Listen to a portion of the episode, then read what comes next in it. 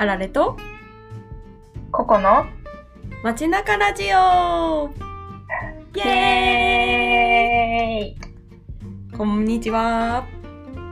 こんばんは。おはようございます。ここちゃん、はい。聞いてください。きはいめちゃめちゃタイムリーな話。私、昨日、一目惚れしたピアスに出会いまして、ほうほなんと買ってしまいました。う。買っちゃってるよ。衝動買いというやつですね、いわゆる。うんうんうん。あんまりピアス見てバーって買ったこととかなかったんだけどデザインが可愛すぎて、もうこれは買うしかないってなって買っちゃったんですよ、どういう形めっちゃをしているかと言いますとうんうん。なんか耳のなんで説明するのこれ。あのみんなから見える方顔の顔に向いてるところに丸いなんかレジンで固められたなんかオレンジ色のつぶつぶ、なんか石みたいなのが入ってる丸いのがあってでその後ろの留め具のところにそれよりももうちょっと大きな丸空洞の円がついててでその円の中になんかちっちゃい飾りがちょんちょんってなんか。斜めについてる内側に半円みたいな感じでついてるみたいな感じうんのうんピアスになっているんですなかなかうんうんうんうん長くない？なんかうん。ね。あんまり見たことないと思ってうんうんうん。私は今、その収録ししながら、そのピアスをつけているあられちゃんを見てるんだけど、すごいウキウキしてるし、なんかそのピアスもね、めちゃくちゃ可愛くて、ねななんて言うんだろうね、説明がすごく難しいけど、えうんなんか画面越しでもすごい可愛い。な、な、なんて言うんだろうね。そうこれ。ちょっと伝えてみようとは思ったのはいいけれども説明するのが意外と難しかった、うんでもなんかめちゃくちゃ画期的なピアスだよね、それ。そうなんかねこうなんかデザインが、うんうん。えめっちゃ素敵やって思ったしうんうん。ねオンリーワンな感じ？うんうんうんうん。するしなんかこの全体的にオレンジオレンジで統一されたでなんか色になってるから、なんか旗から見てもなんかちょっと明るく明るい印象が伝わりそうな感じがして、なんかあ、うんうん。めっちゃなんかひまわりっぽくぽいイメージ、うんうん印象雰囲気漂っててすごい好きだなと思って買っちゃいました、うんうんうんうん。ねめっちゃいい。なんかその顔の周りに色があるっていうのもいいしね。うんなんかあられちゃんっぽい、なんかそう色までがさ、画面越しにはあまり伝わってないんだけど、うんうんうんうんなんかその、あ話聞いてるとあ、めっちゃあられちゃんっぽくていいじゃんって思って、あ本当？思ったよ。嬉しい、ありがとう あココちゃんには後で別途写真を送りつけてしまおうと思います いいね、見たい、見たいし欲しいわ。人のものを欲しがるっていう。はいココちゃんはどうですか？最近そう、私もね、買ったものがあるんだよ。おお何台何台そう。私が買ったのは、マイデスク。おおマイデスク。いい響きですね。まあでも、そんなね、あの、ななんて言うんだろう、高いものじゃなくて、めちゃくちゃ安いけど、うんなんか我が家、あの実家帰ってきたんだけど、私は部屋がなくてですね、うんうん。あの、机とかも、ちゃぶ台っていうの、あの、うん。下に座って、うん。ちょうどいい高さの机、うんうんうん。あの、ご飯食べるような机とかしかなくて、テーブルがないから、うんうんうんどうしても足がしびれるんですよ。あーあのそこでさ、パソコンカチカチやるとかすると、うん。もう長時間とか全然無理で、いやーずっとデスクが欲しいって思ってたところに、お。ちょっともう、購入しました。おー念願のですね。そう、マジで念願。折りたたみ式だからなんか片付けられて、あすごい。そうそうそう。もう自分の必要なスペースだけの机みたいな。でもなんかそれがあるだけですごい、ね、論文もね、ちょっとやりたくないけど、やるかみたいな、ちょっと思えるから、ちょっと気分上がってこの机に向き合ってはいます。論文はちょっと、えおねむおねむーおだけねど。まだまだ点点点だけど。いやーでも大事。いいね。なんかそのまあ別に論文に取り掛かるためにっていうわけじゃないけど。でもなんか自分の気分が上がるものを身の周りに置いてあるだけでもすごい気分上がるし。でうんうん。それであしょうがないけど論文やるか。頑張るか。みたいな気持ちにもね なるかもしれないしねいやでもうん何より痺れる足を救えるのは大きいですねいや、大きい。本当に大きい。あの、マジでさ、なんでそんな足しびれるのって親に言われるんだけど、うんうんうんなんかそのしびれる前に、あの、正座してなさいって言ってるんじゃないから、しびれる前に体勢変えたらいいじゃんって言われるんだけど、うんうんうん。めちゃくちゃ足しびれるんよ、私。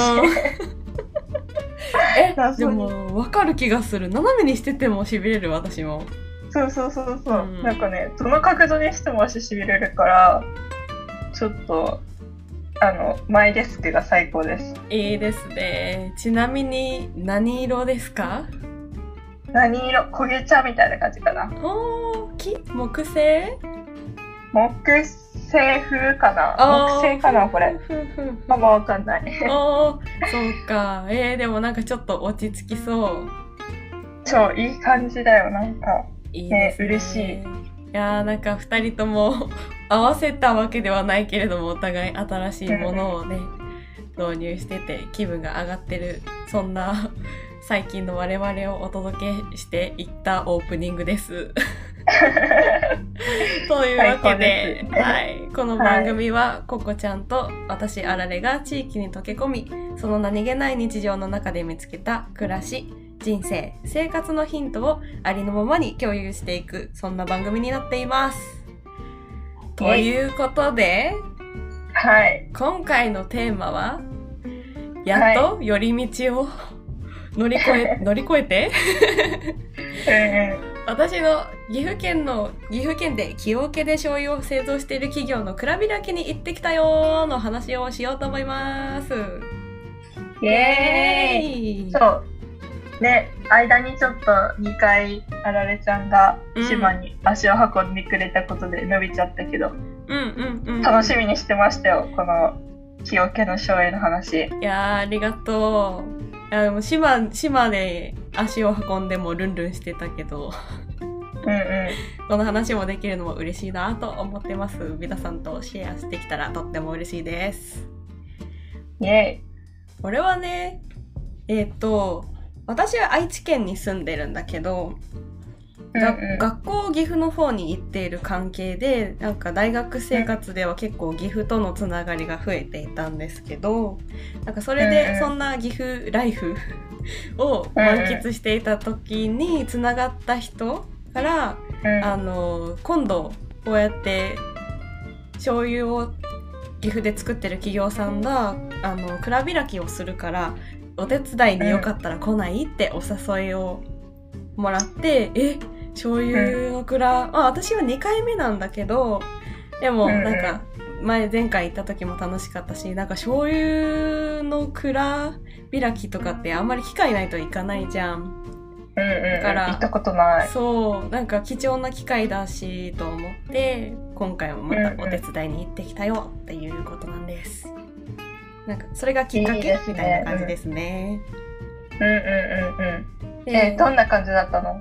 いやーなんかねまあ割とあのコロナ明けてすぐ間もないっていうこともあったから割と人は穏やかな人数ではあったんだけど、でもなんか、うんその醤油を作ってる会社っていうか、もう蔵だからもうなんかいろんな、そこで販売しているものとかなんかコーナーにめちゃめちゃその醤油関連のものがたくさんあって、あこれにも醤油作れ使えるんやみたいなのとかなんかそういう新しい発見みたいなの、なんか醤油に使った一日？なんて言うんだろう。醤油に浸った一日？みたいな感じでねすごくなんだろう。あの服服からも醤油の香りがもしかしたらするんじゃないかっていうね感じに 醤油に浸ってきました。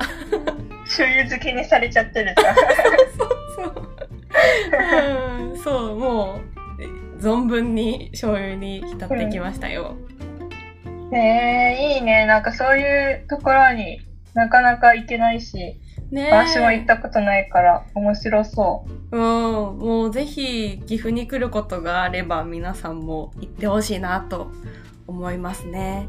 で、その蔵開きの中で何をしていたのかっていうところをちょっと説,、うんうん。説明というか紹介してから何をしなんか何を思ったかしてたのかみたいな話をしていこうと思います。はい、お願いします。はい。えっと、今回その蔵開きでやってたのがその醤油を使ったスイーツの販売、ひうんうんうん。あといつもコロナより前の時期にやってた味噌つかみ取りなんかこのうん。え大きめのなんだろうねプラスチックでできた樽の中にうん。味噌が入っててそれをあのうん。ビニール袋を手につけてあのバッてつ片手突っ込んでそれでグッて取れた量だけその味噌がもらえるよっていうコーナーをいつもやってたのね。うん、そう。え今はあのコロナの期間だからそうやってつかみ取りはできないからくじ引きでその1等2等3等みたいな感じで、うん、一番重いところだと3.9キロ。えー、結構な量だね。え、じゃあそれで本当に重そうっていう感じだったけど すごい。四角いあのなんていうの？パン？食パンの人、うん一斤ぐらいの大きさの3.9キロ。味噌1頭で用意されてたりとかしてそういうつかみ取りくじ引きがあったっていうのと醤油の見学蔵の見学ツアーと醤油の販売この4つがメインで行われてた感じでした。そうなの。なんかあの醤油使ったスイーツとかにあの醤油のマリトッツォマリトッツォも流行ってるじゃん。だからあの、その挟むクリームに醤油混ぜ、醤油を使って、醤油のマリトッツォを販売してたりとか、醤油使った醤油プリンとか販売してて、そう、もー、うね、えー、美味しそう。見てるだけでお腹が鳴る。そんなコーナーがありました。へえー、なんか醤油をスイーツに入れるっていうのがうーん。ね、想像はつかないけど、ねえでもシンプルに美味しそうだよね、材料とか組み合わせ考えてもさ。そうなのよ。なんか意外と甘いものに醤油って合うんだなってね、すごい思った。うんうんうんうん。私あの、新しい世界だ。そう、そう醤油のどら焼き？うんうと、あの、醤油プリンと、なんかね、醤油の蜂蜜バターっていうのが瓶、瓶に入ってる醤油蜂蜜バターっていうのが売ってて、そう、ん。なんか、へバターっぽいんだけど、多分蜂蜜とちょっと醤油が混ざってて、あの、パンの上に塗って楽しむ。ーうんうなんか、ん。うんうんうピーナッツバタークリームみたいな感じ？そう、うんうんうんうんそのやつがあって、その3点をね、買ってしまいました。ん。ついつい買ってるじゃん、私のそう、とっても美味しかったんです。へそうなの。美味しそうあの、食、飯テロ音声から お届けしました。ー。いやー、困っちゃう。もう、もうすぐで、ね、10時になっちゃうから。ダメだよ、ねそんな。私にお腹空かせないで。そうだね。じゃあ、あしそのお腹のすき声は明日にとっといてもらって。難しい注文だな。で、私は今回、あの、醤油の販売コーナーに関わらせてもらってて、うんうん。そう、見学ツアーが終わった後に、その見学ツアーで見てた、見てきた工程を得て、できた醤油を販売するコーナーにいたんだけど、そうそれをかた話していく前に、その一番心に残ったこと、というか、その見学ツアーの蔵の中を見たのがすごく自分の中では心に残っていて、その話をちょっとしたいなと思ってます。はい。そうな何がのよ印象に？そうなんですよ。もうね、醤油の蔵って入ったことないよね。ないない。私も今回初めて醤油の蔵入ったんだけどもうあの、うんうん中に入って早々香りがねなんか独特？なんか醤油っぽいんだけどなんかちょっと違うみたいななんか蔵の香りがしててでちょっと進んでいくともう本当に自分の背丈の2倍くらいあるあの高さの桶。木でできた木桶がずらーって並んでて何台ぐらいあったんだろう。多分15202020とかあったかな。そうなんかもうひたすら木桶がうわーって並んでて。そうめちゃめちゃ木桶って100年ぐらい使えるらしくてそうだ。からのなんかね生きてるもう100年使ってたらもう 生きてるかしら私っていう感じだけど、そうだね。そうそんな、うんうん。あの歴史となんだろう年月経ったすごいおじいおじいちゃんっていうか すごい。いあのでっかい木桶がねずらっと並んでてそれがまずし視覚的に印象に残ったことがそれだね。であのそこの社長さんがあの見学ツアーという形でその木桶の話をしながらいろいろ見せてくれたんだけど、うんうん。そうそのうんとこの企業さんのウェブサイト見てもらうとなんかずらーってまとめてるサイトみたいなのがあったんでもしよかったら調べてほしいなって思うんですけどでもなんかその、木桶ってやっぱりその100年使えるってなったから、でもその100年使えるけどだんだんその木桶を使ってる企業さんとかが減ってきててでもうここ最近1社しかなくなってて、そこもなんか結構経営がどうだろうみたいな感じの状態になってたらしくでなんか、うんうん。その社長さんの知り合いの人がその木桶を作ってる会社の人に木桶を新しく作ってくださいって頼んだらなんかうん。もう戦後初めての発注ですって言われて、え？みたいな。うん。もうそんな世界の話なんだってびっくりまずびっくりして。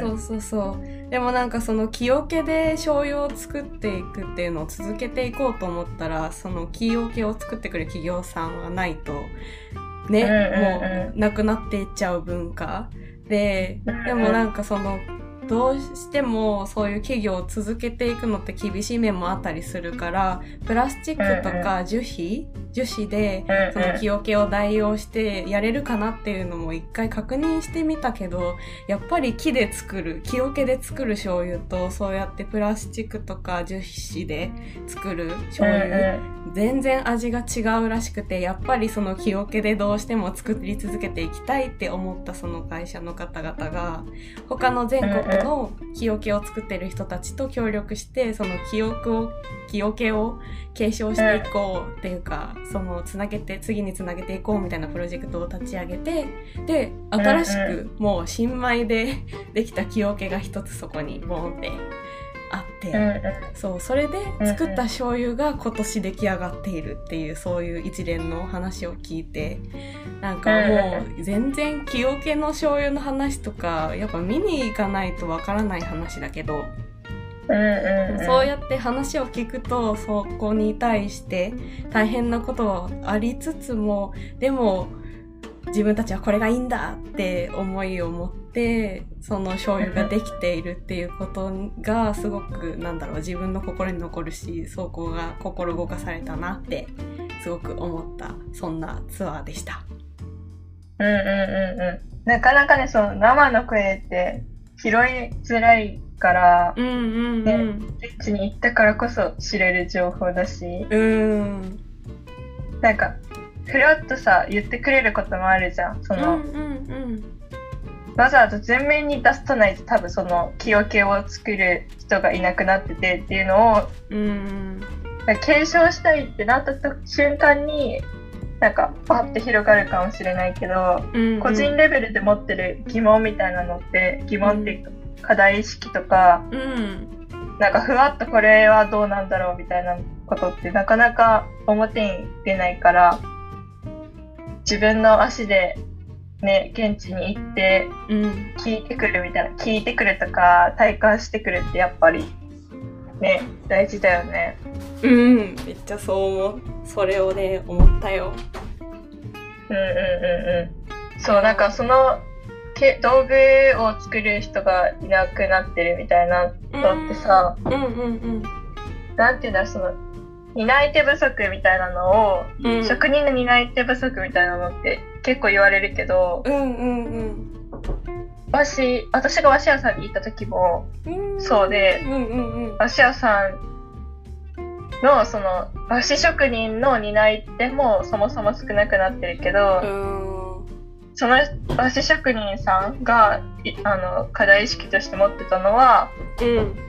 道具がないみたいな。うん。あの、道具を作ってくれる人がいないから、うん、これ、うん今後和紙をすこうって思ったら、自分でその道具を作んなきゃいけないんだみたいなことをおっしゃられてて、うんうんそっかと思って、なんか、うん。そこってなかなか目向向けられないけど、うんやっぱそういうところって大事だよな、みたいな。うんうんうんうん。のを、うんその時感じた。なんかそんな感じだよね、多分。うんそうだと思う。めちゃめちゃ似てると思う。やっぱり伝統とか受け継がれていくものって多分ぶつかるのがそこになっていくんだなっていうのをすごくね思ったし。なんうんか。そのなんだろう。その醤油の蔵の木桶も、その話を聞いてるとやっぱ作ってくれる人は大事だけどその作ってくれる人に頼りきるだけじゃなくてその自分たちも木桶の作り方を学ぼう、でなんかそれを学びつつなんか助全国の人と助け合いながら木桶を作っていくっていうのをやっていこうみたいなところに行っててあなんかそれってすごい大事だなっていうかうんうんうなんかみんなで補い合いつつ力を合わせてその文化をつなげていくっていう姿勢ってとっても素敵だなっていうのをね思った。ん。うんうんうんうん。なんか完全に、なんていうの、分業はすればいいと思うけど、完全に分断するうんじゃなくて、お互い知りつつ手を取り合いながら役割分担していくみたいなうんうんうん感じでつながっていくといいんだろうね。うーん多分それが一番いいよね。なんかうんうん。誰かにめちゃめちゃ負担をかけすぎるんじゃなくてみたいな。うんうん、ちょっとずつ手を取ってみたいな。のっていいなっていうのを思った。うんうんうんうん。切り離されちゃうとね、それをくっつけるっていうのがまた難しくなっちゃうから、うん。どう切り離さずにうん。切り分けていくか、あ、切り分けるっていうか、分けていくかみたいな。うんうんうんうん。いやーうんそれはなんか暮らしっていう場面になっても違うなんだろう活活用っていうか違う形で応用してきそうって思った。うんうんうんうん。いや、間違いないと思う。なんか、確実にヒントになってる気がする。うんうんうん。あでねもう一個ちょっと話は変わるけどびっくりしたことがあって、そのうんうん。木桶が何台もある中に1個だけその木桶のなんだろうな4分の1ぐらいあのな切り取られてて中が見えるようになってる木桶があってそうそれを見せてもらった時にその木って醤油作ってるとその醤油の液体がだんだんその木に染み込んでいくからなんか色も変わっていくんだけどその雨の日になるとそのカラカラに乾いてた木桶が湿気によってその中に染み込んだ醤油が出てくるんだって外に。だからなんかその気を雨の日にその木桶を見てるとその底の部分になんかどれぐらいって言ってたかな？コップ一杯分ぐらい醤油が取れる、取れるって言っててあそうなんだって、へそれってその人も言ってたんだけどその木だからこそうんうんうん。そうやって醤油が出てくるんだなっていうのをねめっちゃ感じてあ木は生きてるんやな改めてってねすごい思った。うんうんうんうんうん。確かに確かに。それがね、プラスチックとかだと、うん。そう。なんか出てこない、漏れないみたいな。なんかさ、それ、それってさ、すごい、うんなんていうの、逆に、私たち、そのプラとかをたくさん使うようになったのって、漏れないようにするため、うんうんうんうんうん。なんか、液体を入れるときって絶対プラに入れるじゃん。うんうん、でなんかそれイコール仕方がないみたいな認識にもなりつつあって、うんうんうん。なんかそんな漏れないものとかでも、うん、ナイロン袋に入れたりとか、うん。なんかもう袋包装された状態で売られてたりとか、うん結構するけど、うんなんかね、そう、そこを、あんまり不便に感じてないっていうか、その醤油うん。屋さんは。確かに。なんかそ、そこの違いってなんだろうね、みたいなのをすごい今、急に気になった。へえ確かに。え、その視点は初めてだ。そう、真逆の発想になってるわけじゃん。うん、そうだ醤ね。のところは。うんうんうんうん。そうだよね。うんうんうんえー、面白い。それ考えてたらなんか、見つかるかな。ね、なんか、ね、今さ、突然思って突然言っちゃったから、うん、全然、全然。それ以上なんか思考を発展させられないけど、うん。いや、これが街中ラジオですよ。うん、いや、なんかすごい面白いなと思って、本当に。うん。いや、それ面白いなって思った。自分では思いつかなかったよ、その考えっていうか、そこがなんでだろうっていうの。うんうんこれはちょっねめちゃとくちゃ気になる。ね置い置いておきたいですね。そうね、そうね。うん。ちょっとぼんやり考えてみよううんうんうん。なんかね、そう、なんて言うんだろう、この疑問みたいな、私が今言ったこととかをう。うん。頭に置きながら生活すると、またうんさ、あの何何回か前っていうかあの、うん街中ラジオの1回目あ2回目ぐらいかなに話したさうんうんうん。あの田んぼの周りだけ。別の植物植わってたりとかうんうんうん。周りだけ元気に中心部とかは稲とかが倒れてるのに周りだけ立ってるみたいな。話の時にさ、うんうんうん。あられちゃんがその現象を長野で見てきて私にシェアしてくれてうん。私とあられちゃんで一緒に東北に行った時にうんうん。この時期の詩を見た時に盛り上がったみたいなうんうんうん。頭にそのさモヤモヤがあるとアンテナ張ってから地域に出た時にうん。あこれこうじゃないみたいうん、な、それ。あのすごいつながる瞬間が来るからそれがすごい楽しみ、今楽しみができた、あーいや本当にそう思う私もなんかなんとなく気になったこととかって常々考えてる意識はないけど多分頭の中で無意識にその答えみたいなのを探してる気がしてて何か見た時に「あこれは!」ってなる瞬間がやってくるのはね楽しみだなって思うね。うんうんうんえー、探してこう。ね。探してこうってなんか意識することでもないかもしれないけど。ちょっとひらめく瞬間を楽しみに日常を過ごしていこうと思ったわ。うんうんうんうん。いや面白いね。うん。いやー、これ聞いてる皆さんもぜひ、もし、あ、それってなんでだろうって、あの、思ってもらえたら、ぜひ日常生活でちょっと探してみ、一緒に探してみてください。うんうんうんぜひぜひね見つけたらなんか教えてほしいし、うんねえ。ぜひコメント、ハッシュタグとかで、街中ラジオでお待ちしてます。お待ちしてます はい。ということで、うん崎陽家のシェアをしてきました。ええええええいやー面白いです本当にね、ぜひ、あの、もしひらめいたら、別途、街中ラジオの回で作っていこうと思うので、それも楽しみにしててください。